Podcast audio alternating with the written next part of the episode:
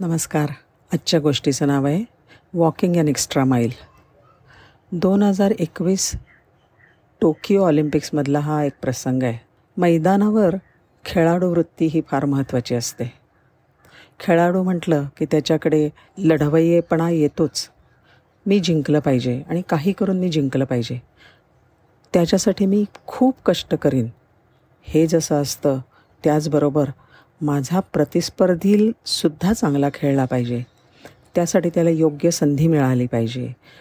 त्याचं त्याला योग्य ते क्रेडिट मिळायला पाहिजे.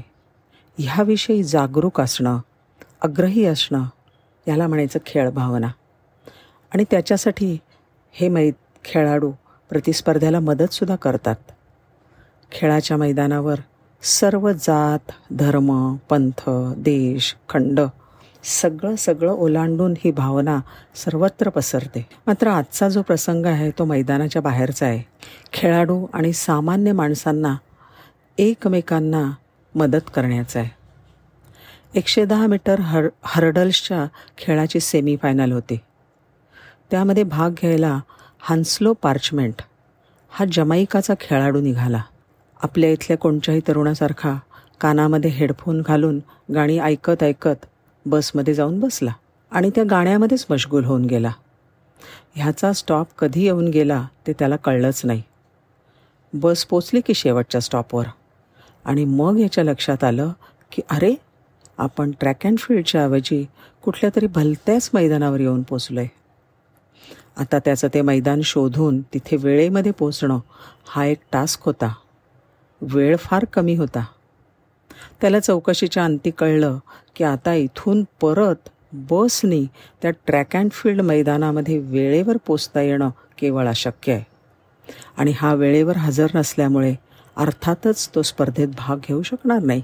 तगमग तगमग तगमग चालली होती त्याची. ते पाहून तिथे काम करत असलेल्या एका स्वयंसेविक मुलीनं सांगितलं तू जर टॅक्सीने गेलास ना तर तिकडे थेट पोचशील आणि वेळेवर पोचशील. आता ह्याच्याकडे ना टॅक्सीला पैसे ना भाषा माहितीची. मग त्या मुलीने त्याला टॅक्सी बुक करून दिली. आणि त्याच्यासाठी लागणारं भाडंसुद्धा दिलं. आणि मग हे महाशय स्पर्धेमध्ये वेळेवर सहभागी झाले. हा सेमीफायनलला दुसरा आला. आणि फायनलला चक्क पहिला आला आणि याने सुवर्णपदक पटकावलं. कहाणी इथे नाही बरं संपत. त्याच्या मनामध्ये हे चांगलंच पिंगा घालत होतं की आपल्या यशामध्ये त्या मुलीचा फार मोठा सहभाग आहे. मग हा गेला तिला शोधत शोधत त्या स्टेडियममध्ये. तिला शोधून काढलं आणि म्हणला मला ओळखलंस का? तिनेही त्याला ओळखलं. आणि मग ह्याने काय करावं? आपल्या बॅगेतनं ते सुवर्णपदक काढलं आणि तिला म्हणाला हे फक्त तुझ्यामुळे मला मिळू शकलं आहे त्या दिवशी तू जर मला मदत केली नसतीस तर मी कसा जिंकलो असतो?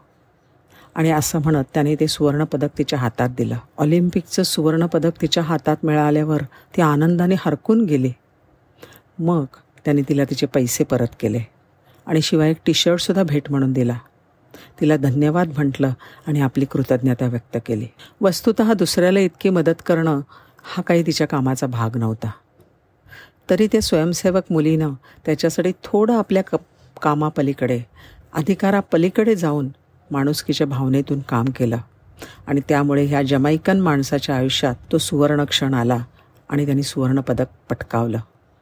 खरं तर ते दोघंही एकमेकांना ओळखत नव्हते. ना एका देशातले ना एका प्रांतातले ना भाषा एक. पण माणुसकी आणि परोपकार या दोन धाग्यांनी बांधली गेलेली ही माणसं नकळत एक धडा समस्त जगाला शिकवून गेली. आपली एक छोटीशी नकळत केलेली कोणतीही चांगली कृती कोणाच्या तरी आयुष्याला सकारात्मक दिशा देऊ शकते. कोणाचं आयुष्य बदलू शकते आणि त्याला आनंद देऊ शकते. म्हणून आपल्या कार्यक्षेत्राबाहेरचं थोडंसं कोणाचं काम आपल्यामुळे होत असेल तर ते जरूर करावं. दत्ता हलसगेकर यांचं एक काव्य आहे ज्यांची बाग फुलून आली. त्यांनी दोन फुलं द्यावेत. ज्यांचे सूर जुळून आले त्यांनी दोन गाणी द्यावीत. ज्यांच्या अंगणात झुकले ढग त्यांनी उंजळ पाणी द्यावं. आपले श्रीमंत हृदय त्यांनी रीते करून भरून घ्यावं. आभाळा एवढी ज्यांची उंची त्यांनी थोडे खाली यावं. मातीत ज्यांचे जन्म मळले त्यांना थोडं उचलून घ्यावं. धन्यवाद.